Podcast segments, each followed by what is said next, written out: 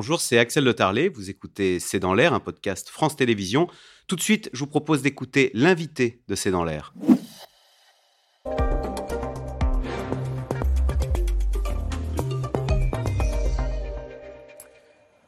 Bernard-Henri Lévy, bonsoir. Bonsoir. Euh, co-réalisateur et l'auteur de ce long métrage Slava Ukraini, ça veut dire gloire à l'Ukraine. Ça sort euh, demain en salle. Alors c'est un, journal de bord de l'année 2022 où vous, avez, vous étiez au plus près du combat. Hein. Vous avez traversé toutes ces villes, Kharkiv, Bakhmut, Kherson, Kiev. On est avec vous, avec la caméra, à la rencontre euh, des soldats ukrainiens. Qu'est-ce qui vous a le plus frappé dans toute cette année, dans tout ce journal de bord de l'année 2022 le courage des combattants et la dignité des victimes. Voilà, si je devais résumer, c'est ça. Le et c'est ça que j'essaye de montrer dans le film. L'extraordinaire courage de ces femmes et de ces hommes. Un courage dont on se demande si nous, nous l'aurions ou pas Ah oui, franchement, on se, le demande. J'espère que oui. Mais euh, même les Ukrainiens, on ne pensait pas qu'ils l'auraient au départ. Rappelez-vous, on donnait pas cher de leur peau. Euh, Poutine, erreur stratégique immense, pensait qu'il n'en ferait qu'une bouchée en trois semaines. Et il est tombé sur un peuple, euh, c'est le peuple de Valmy, c'est le peuple de, euh, c'est un peuple en armes, c'est un peuple résistant. Donc c'est tout à fait spectaculaire. Et j'ai vraiment fait ce film pour montrer cela, voilà. Et pour montrer la, par ailleurs la, désolation, la tristesse, l'horreur et la dignité des populations civiles victimes. La tristesse. ce qu'on réalise, c'est que même dans les villes libérées, on se dit devrait y avoir de la joie. Ben non, on voit des, femmes hagards qui ont perdu leur mari, qui ont perdu euh, leur fils. Et alors, il y a des scènes, à un moment, la, joie, quand même, elle se loge dans des endroits inattendus. Moi, ce qui m'a frappé, vous êtes dans la ville de Kupiansk, et il y a un bus qui part, et il y a une petite fille, quoi, 10-11 ans, et elle réalise que vous êtes français, et vous vous mettez à parler de littérature. Et c'est totalement hors sol vous mettez à parler d'Alexandre Dumas. On regarde cet échange, comme quoi le bonheur, il est partout. Hein. N'y aurait-il que les yeux des enfants pour exprimer un peu de la joie propre au moment de libération? Did you read books during which books? Can you tell quote one book you, you, read? For example, one example, one example. Alexandre Dumas. Alexandre Dumas. Les trois mousquetaires. Les mousquetaires. Да, да, да. И королева Марго. Queen of Margot. You liked it? Yes. It's my favorite book.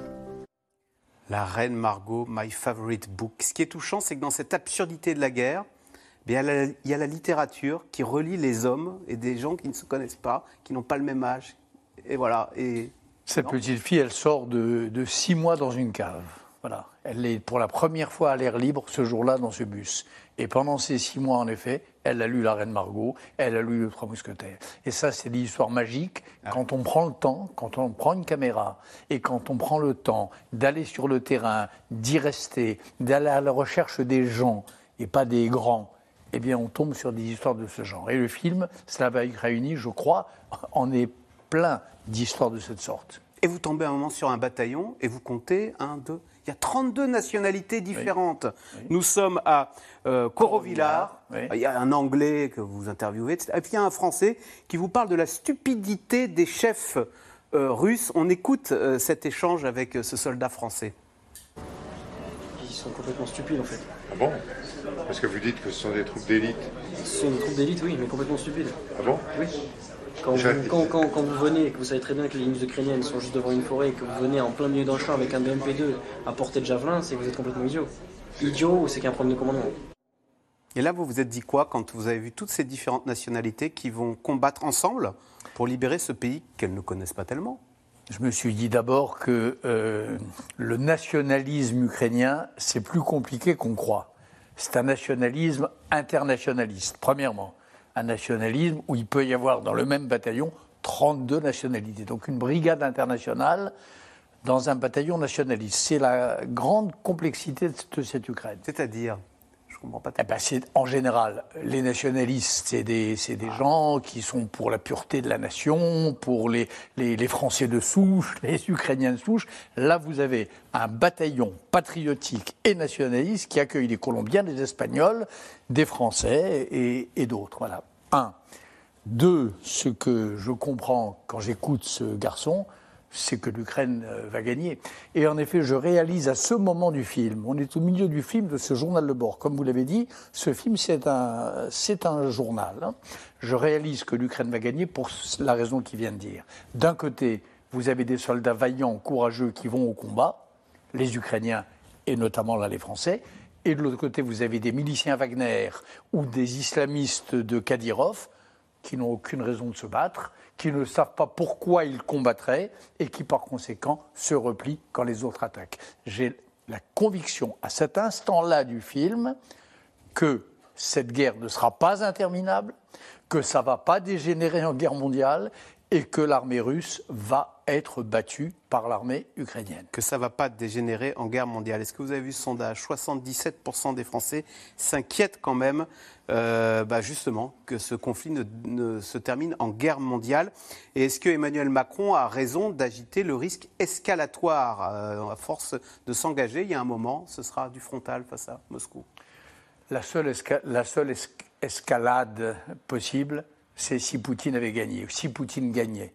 Parce que si Poutine gagnait cette guerre, il enverrait un signal à tous ses congénères, à tous les tyrans, tous les Iraniens, tous les Chinois, tous les Erdogan, qui ont tous des rêves impériaux, ils ont tous leur petite Ukraine à eux.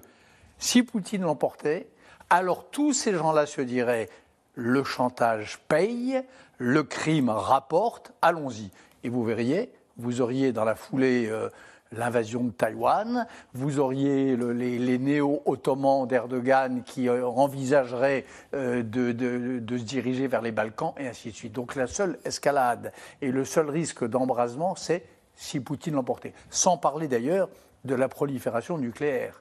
Si demain il était dit que quand vous avez l'arme nucléaire et que vous menacez de vous en servir, le monde entier se couche, attendez, vous êtes n'importe quel pays du monde, mais vous rêvez que d'une chose, c'est d'avoir l'arme nucléaire à votre tour. Et vous consacrez tout le temps qui vous reste, si vous êtes dictateur, à vous doter de l'arme nucléaire.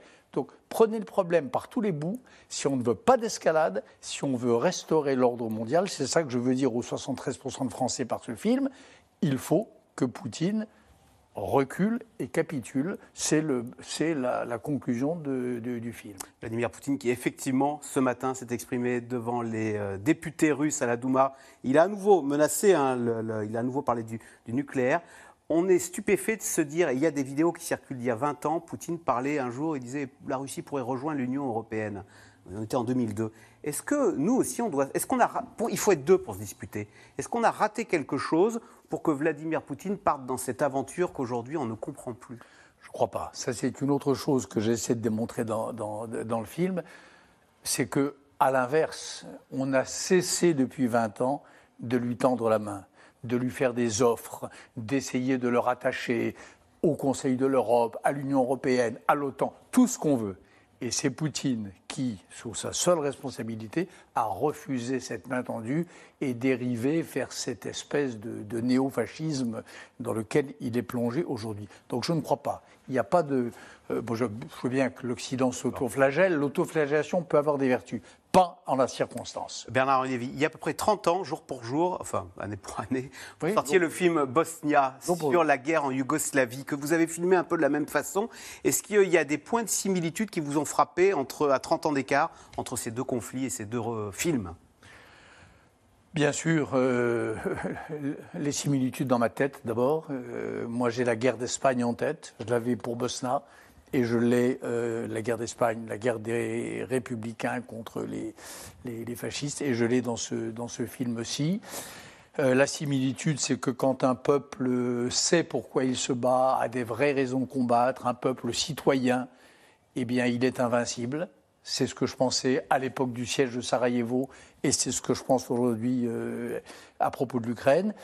Et puis la, certitude que j'avais et que j'ai aussi, c'est que notre place, à nous, les Européens, elle est aux côtés de ces, de ces peuples résistants qui portent nos couleurs. On était naïf de croire que la guerre, elle appartenait au livre d'histoire, pour nous les Européens?